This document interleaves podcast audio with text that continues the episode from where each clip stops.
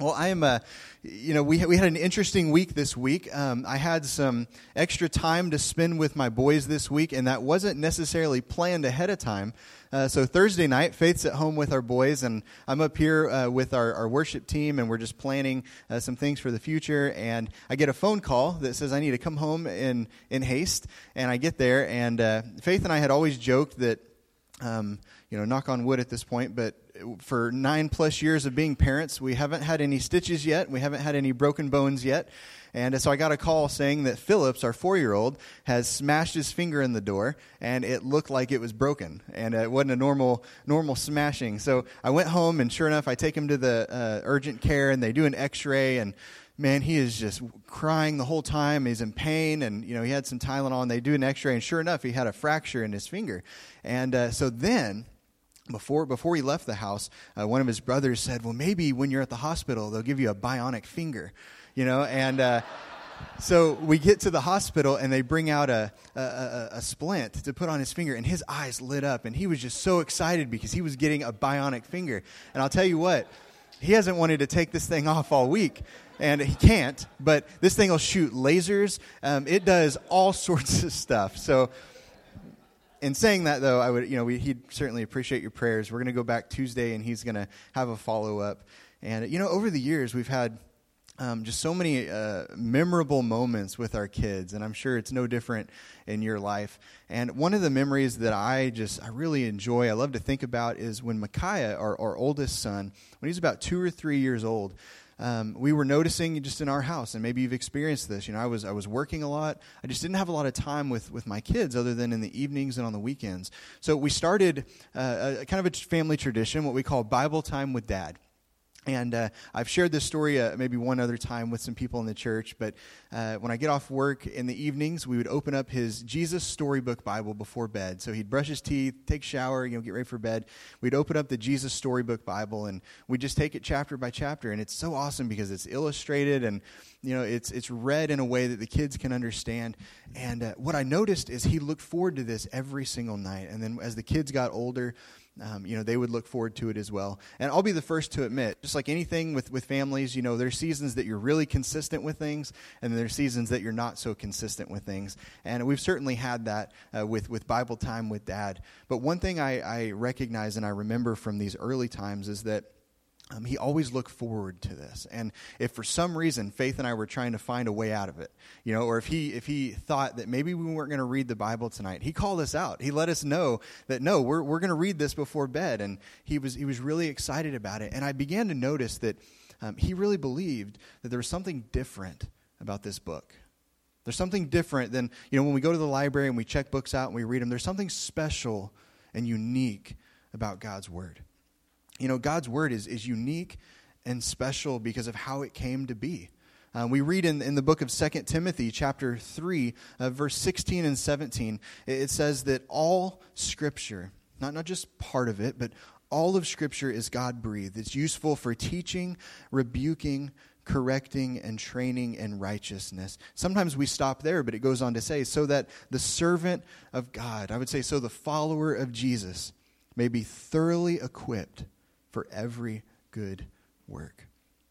You know, from Genesis to Revelation, there, there are 66 books that make up uh, one overarching story that we know as God's Word.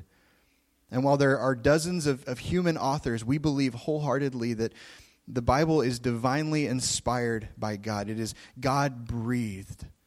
And we believe there, there's one author of the Bible. And like many of the other popular books throughout history, I was trying to think this week of some of the big names, and I think naturally my mind went to like a Tale of Two Cities, uh, to Kill a Mockingbird, and then, you know, in the past 10 years or so, uh, The Hunger Games. All right, just a show of hands this morning, and you don't have to be afraid. Uh, how many of you have read the Hunger Games books? All right, so more than I thought. Now remember, I said popular books, I didn't say good books. So. But like a lot of these books, my wife loves those books, by the way. So, but there, are like like these books, there, there are patterns and themes. There's repetitive images throughout God's word, and these themes and images they're they're used to teach really important truths uh, for our lives and, and truths that are meant to be applied and lived out in our everyday life. And when we begin to pay attention to these themes, we, we begin to understand that there's so much more for us to learn and apply than what we just read on the surface level. Maybe a verse that we read in, you know, our, our, our daily verse that we get, or, you know, there's so much more to God's word uh, than just that. That's, that's why we set aside eight weeks to study the Beatitudes. You know, I know there are great messages out there that, that seek to tackle the truths that we find in the Beatitudes in one message or two messages. And to be honest with you, when I started to look at the Beatitudes, I even told Matt this. I said, I have no idea how I'm going to preach uh, one message for each one of these verses. And I remember he said, Well, that's just where you got to learn to get creative. And, uh, it, kind of scared me. But then as we got into it, I ended up preaching longer in these messages than I ever have. I think one of the messages was like 40 minutes or something. And for me, that's, that's kind of long. But that, that's why we, we do that sometimes. We take a little bit closer look. We kind of grab a magnifying glass and we see how uh, certain stories connect throughout Scripture because there's so much more that God wants for our lives than what we just maybe see on the surface or what we hear about when it comes to the church and, and faith. There's this intimate and this deep relationship, this love relationship that God has called us to. Every single one of us can know what that is like.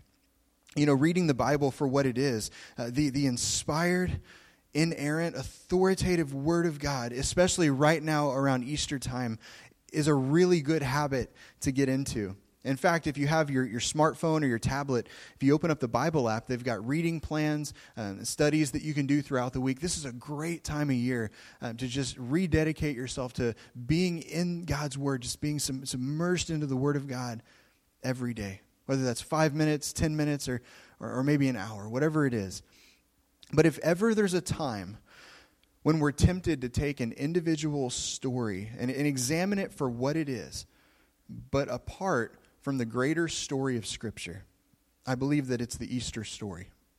You know, if I, I wasn't raised in the church going to church every single Sunday, but we had a church that we considered our church home, and we went on Easter, we went on Christmas, and sometimes throughout the year for sure. Um, but I, I remember, you know, hearing the Easter story every year, and just like Matt was talking about with with communion, I think sometimes we we revisit a story, and for whatever reason, it just doesn't affect us like it used to. I think that if ever there was a time where, temp- where we're tempted to take a story and, and read it or examine it, apply it for what it is, but apart from the greater story of Scripture, it's the Easter story. So, my goal and, and the aim for this new series is that for the next few weeks, um, we're going to take a, a, closer look at the Easter story and specifically some of the, the important themes that we see. Uh, that show up in the Easter story, and we're going to see how they connect throughout the rest of God's Word. So, for this first message today, um, we're actually going to go back just a day or two before the crucifixion and death of Jesus. And we're going to look at the story on this Palm Sunday um, of the Last Supper. The, this is the, the final meal that Jesus shared with his disciples before he would have been arrested, tried, and then crucified on Good Friday. Now, most of us have are probably familiar with, or at least have heard about, the four Gospels in the New Testament Matthew, Mark, Luke, and John. And all of these books, uh, really, the, the central theme or purpose is to teach us about uh, the birth. Uh, the, the life and ministry, the death, burial, and resurrection of Jesus. And, and what's interesting, though, about all of these books is how much time is devoted to the last few days of Jesus' life. Again, all four Gospels spend uh, time talking about the three years of Jesus' earthly ministry, but they all spend a significant amount of time. Uh, more than you might think, talking about the last few days of Jesus' life. And in fact, all four gospel writers recognize that what happened between Thursday and Sunday is so crucial, so critical for Christians. So, for today's message, we're going to look at Matthew's account of the Last Supper. And his, his, his account of the Last Supper, it starts in Matthew chapter 26, specifically in verse 27. So if you have your Bibles, you can, I'd like to invite you uh, to turn to Matthew 26. If you have your smartphone or your tablet, you can also follow along on the screen today. So this is, this is what we read when, when, it, when his account begins the story of the, the Last Supper. It says, On the first day, of the festival of unleavened bread, the disciples came to Jesus and asked, Where do you want us to prepare the Passover meal for you? So, this is one of those, those verses that I think at first glance, we typically skip over this. It's like a filler verse. We don't usually take a message and, and study and talk about a verse like this. Uh, but it actually gives us a lot of insight into this first theme that we're going to talk about today. A theme that's not only in the Easter story, but a theme that we see all throughout God's Word. So, in this verse, Matthew is telling us about how Jesus and his disciples were preparing to participate in, in, a Jewish holy day. It's a holiday that you and I would know as Passover. And as Matthew describes this, this historical account, he draws our attention to something that we might normally skip over. You see, this, this isn't just a holiday celebrating the Passover. This is a holiday uh, or, or, a holy day that's called the Festival of Unleavened Bread. It's also called the Feast of Unleavened Bread. So, in this message series, bread is going to be the first major theme that we talk about. And you might think, why in the world would we talk about bread? What, what does that have to do with Easter? Well, I'm glad you asked because that's what we're going to talk about today. So, bread is the first theme. And th- this theme is significant all throughout God's Word. In fact, it first shows up all the way back in the book of Exodus. So, you have Genesis and then Exodus. So, all the way back in Exodus. And I believe that God intentionally puts this image in strategic places for a specific purpose. And as we're going to see throughout this series, that, that purpose, the overarching purpose, is so that you and I would have a bigger picture of who God really is about his character and his nature. So, in the story of Exodus, all the way back in, in the Old Testament, God's people had been slaves under really harsh Egyptian rule for generations. In fact, the, the generation that was alive at this time, that's all they would have known. Slavery is all they would have known. And when the people, uh, they, they, they see their situation, and again, for generations, they, they cry out to God, they pray to God, and they're praying for, for deliverance, that God would somehow miraculously provide a way for them to be uh, lifted from under this harsh Egyptian rule. So when the people cry out and they lift their prayers to God, praying for deliverance, God actually raise up, raises up one man, and many of you probably know this story. His name is, his, is Moses. And he ends up becoming really the voice, God's mouthpiece uh, to, to the Egyptian Pharaoh for God's people. So during this, this time, uh, Moses, he, he has all these excuses of why he's not good enough. He has no idea how he's going to tell Pharaoh about who God is. He's not, he's not a very good uh, speaker. He's not a good communicator. God actually sends a guy named Aaron to go with him on this mission. And uh, time after time, he, he has this, this front row seat. He's got the full attention of Pharaoh, explaining about how God has sent him to be his mouthpiece and how God uh, has heard the, the prayers and the, the cries of his people. And it's time for God's people to be delivered. Well, of course, Pharaoh refuses and refuses and, and refuses. So, uh, really, to demonstrate his authority and his, his power and just the awesomeness of God, uh, God sends 10 plagues um, that really highlight who God is. And after these 10 plagues, the last of which involved the killing of all the firstborn. So this would have been uh, from, from the livestock all the way to Pharaoh's son. Pharaoh finally sees that Moses is right. His God is, is so much bigger than any of the Egyptians' false gods. In fact, he's so big, Pharaoh decides uh, to do what Moses is asking, really without hesitation. So, without much thought, Pharaoh tells Moses just to take his people and leave. They, they had no time to pack. They had no time to prepare. Eh, they, they were in such a hurry, they would have left behind everything that their lives had amounted to up until this point, following this, this one guy, this one leader, out from a place that they, the only place they had ever known as home, even if it was a life of, of slavery, even if it was a life of difficulty. Can you imagine just dropping everything? Everything. And in fact, th- this celebration, there, there is a celebration of this event. It's called the Passover because God passes over the homes of the Hebrew people during this final plague, uh, sparing their firstborn sons. But it's also called the feast or the festival of unleavened bread. And this is, this is where it starts to connect. This is so cool. It's called that because it's a reminder uh, for how quickly the Hebrew people had to leave Egypt.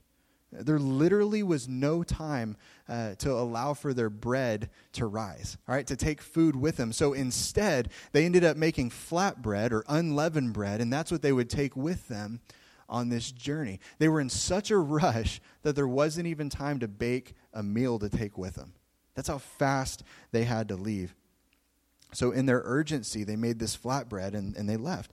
And the Exodus, this, this great escape from Egypt, really is just the beginning of this story and, and the beginning of this theme that we see all throughout God's Word. Um, bread isn't just used in the name of the feast that we read about. In fact, it, uh, just a little bit later, it doesn't take long for God's people uh, to see that now free from Pharaoh and free from their hard work as, as slaves, they begin to look back on their time in Egypt, and they do so with, with fondness. Like they long to be back where they were. Now you have to remember they would have had, uh, you know, their stomachs were full. They would have had a roof over their head. Their their basic needs were taken care of, and they were finding that wandering in the desert was pretty difficult. They didn't have the resources that they once had. They didn't have uh, the kind of food that they once had. So, in their wandering, in their roaming, they start grumbling and complaining uh, first to each other.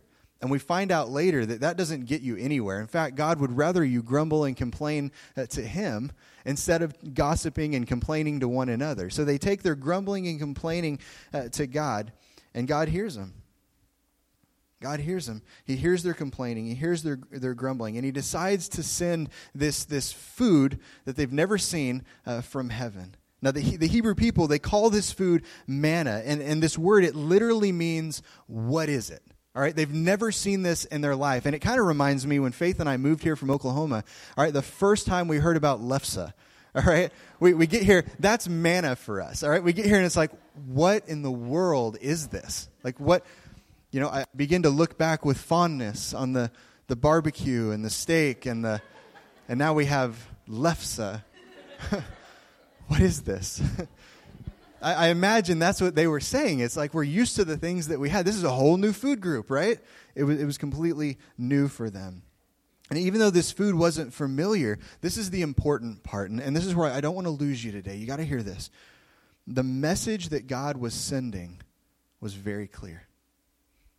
His message is this that I'm going to take care of you. I'm going to provide for you. I, I, didn't lead, lead you clear into the desert to, to abandon you or, or, or desert you. I brought you here so that you would learn something new about me. I, I'm, I'm your God. I've always been your God. I believe that God is saying you can count on me to provide for your daily needs. You know, this, this isn't the last time that you're going to have to trust me but it's the first time that you're going to have to depend on something so basic and so uh, yet so necessary for survival. I believe God's saying that what you what you have to eat for breakfast, lunch, and dinner is not beyond me. These are, these are the basic things that we tend to worry about and complain about. God's saying your, your, your daily needs, hear this, church, your daily needs are not beyond me. I will provide you know, while, while this wouldn't have been a new idea for this group of people, um, while this would have been a new idea for this group of people who, who didn't fully understand yet what it meant to trust in God's complete care for their lives, it's also not the last time that God would work to get their, their attention when it comes to trusting Him alone as provider. If, if, in fact, if you fast forward just a couple thousand years, like that's no time at all right but you just you fast forward a couple thousand years uh, not long before the last supper jesus is seen teaching on a hillside and he's doing so reminding his listeners about these, these promises that have been passed down from, from generation to generation. He's reminding them about the stories that had been passed down um, from, from mother and father to, to son and daughter, all through the generations. Once again, we see the theme of bread front and center as Jesus teaches his people how to pray. So in Matthew chapter 6, verse 9 through 11, we read these words. It says, This then is how you should pray. And this is, this is a pattern of prayer that God gives us. Our Father in heaven, hallowed be your name. Your kingdom come, your will be done on earth as it is in heaven. And then we get to verse 11. And I don't know if you've ever thought about it like this, but he says, Give us today our daily, what's the word? Bread. I believe that Jesus is referring back to his people in the desert. I do. I, I, believe that when the issue was doubt over whether or not God would provide for his people, Jesus teaches listeners these words Give us today our daily bread. See, God's people in Exodus, they were worried. They were, they were worried that their stomachs wouldn't be full. They were worried that their needs wouldn't be met. They were worried that they wouldn't be kept alive. And I think most of all, they were worried that this, this promise that God had given them generations earlier, that He was going to deliver them to a new land, a new home, they were worried that God wouldn't fulfill His promise. And then thousands of years later, a couple thousand years, and in this, this prayer in Matthew 6, it's reminding us that God provided for his people's needs in the past. God will provide for the needs of his people in the present. That's a promise that you can claim. And God will provide for the needs of his people in the future. It's, it's an amazing story. Again, another time that we see this theme of bread show up. And then if you go to, to John's gospel, so you have Matthew, Mark, Luke, and John, we see another reference to bread, one that's not found in any of the other gospels, uh, Matthew, Mark, or Luke.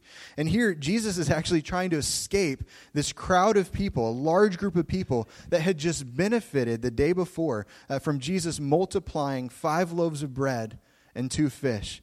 Uh, the people, here's what you got to understand about this story the people's appetite was satisfied physically but their spirits are just as hungry as the day before. Jesus met a need physically so that he could show a greater need spiritually. And these people, they're, they're curious. They're curious if this man, this Jesus, can do for them tomorrow what he did for them the previous day. And again, I think they're just thinking about their stomachs. They're just thinking about the, the physical food. And so we get to John chapter 6, verse 35, and this is what we read. It says, Then Jesus declared, I am the, the what? I am the bread of life. Jesus declared, I am the bread of life. Whoever comes to me will never go hungry. Whoever believes in me will never be thirsty. This group of people, they enjoyed this smorgasbord of a, of a meal, this amazing meal that Jesus provided just the day before. But this meal, as great as it was, it didn't satisfy long term. So, Faith and I, we went to Olive Garden yesterday. Can I get an amen? Oh, yeah. Oh, yeah. It was good. We saw a commercial and it sucked us in. But we went, that's how it always works, isn't it? All right, they have these new dishes out, and this one, it's like a giant meatball. Maybe you've seen the thing. And Faith was like, I got to get this meatball. I've just got to do it. I said, What my baby wants, my baby gets. So we went and got the meatball.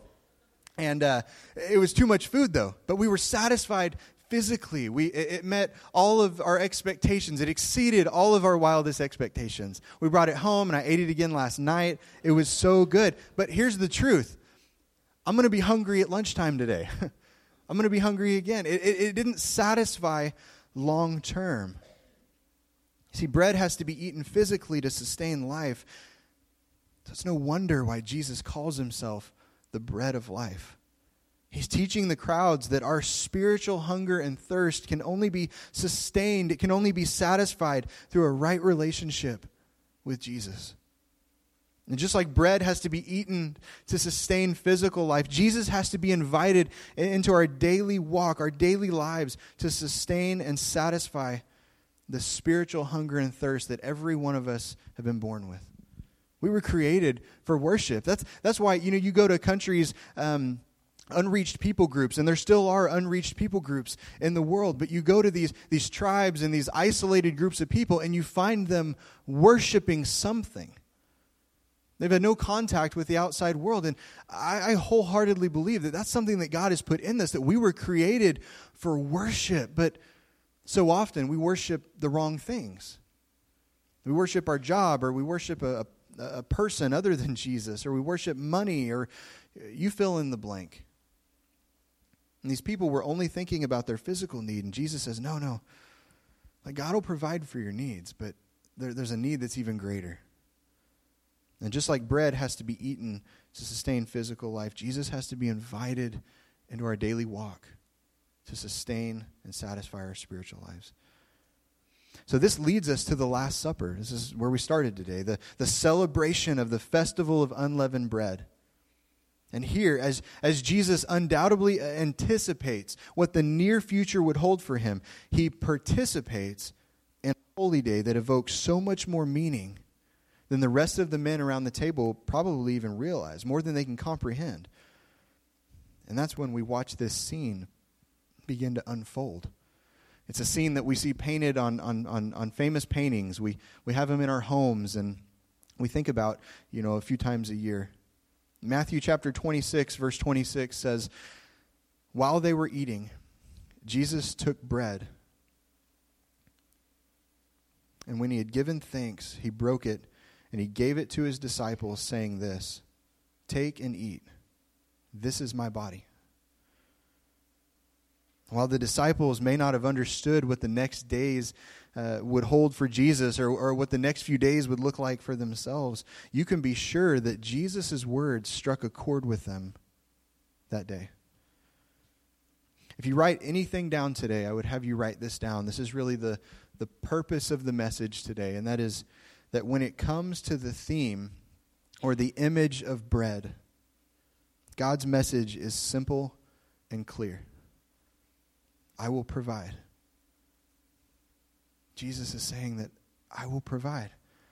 Uh, Jesus is sharing in one of the most holy Jewish holidays, sharing a meal with his disciples and praying together to show them, here it is, church, that he is the bread. He is the bread. Uh, God provided bread for his people when they fled Egypt and, they were wandering in the desert. He taught his people how to pray by reminding them about God's faithfulness through the theme and the image of, of bread. Jesus provided for the physical needs of thousands of people by multiplying bread. And now he's teaching his people that he is the bread. His, his body broken is our provision. His body broken is our provision.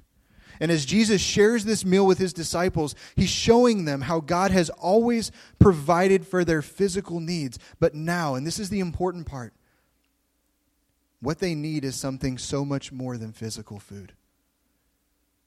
What they need is so much greater than a trip to Olive Garden. they need Jesus. They need his death. They need him on a cross, bloody and bruised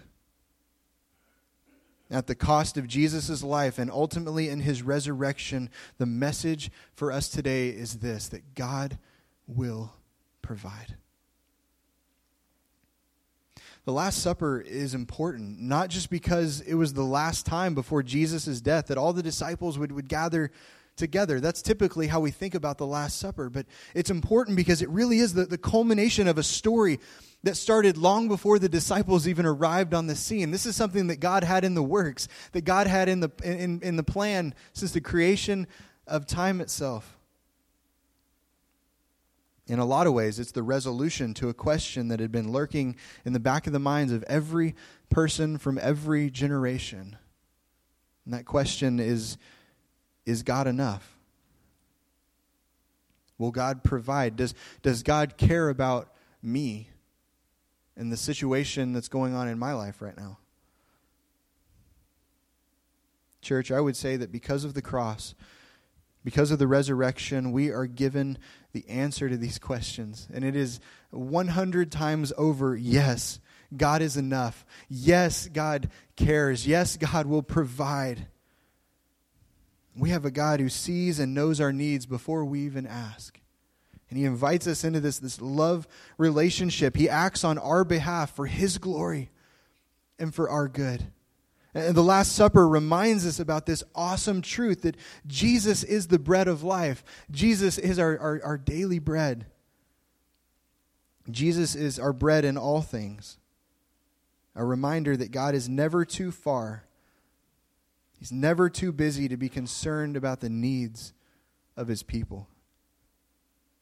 And the greatest need that we have is not the hunger and the desire to go to Olive Garden.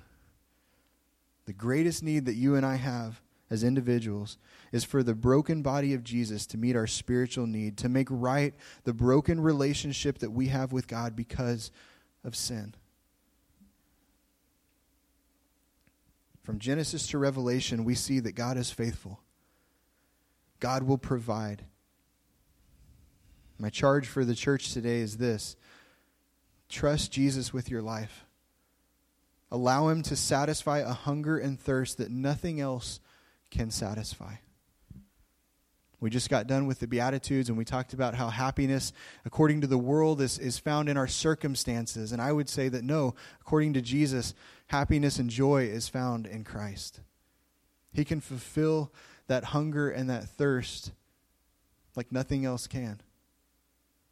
It doesn't go away, it's a lasting hunger and thirst that is filled. Trust Jesus with your life today. The image of bread is the first thing that we're talking about in this series. And maybe when you're at lunch today, if you have some bread, maybe when you're at home, maybe when you take communion next Sunday when you come to church, I want you to think about this, this truth that Jesus is the bread, that his body broken is our provision, that God will provide.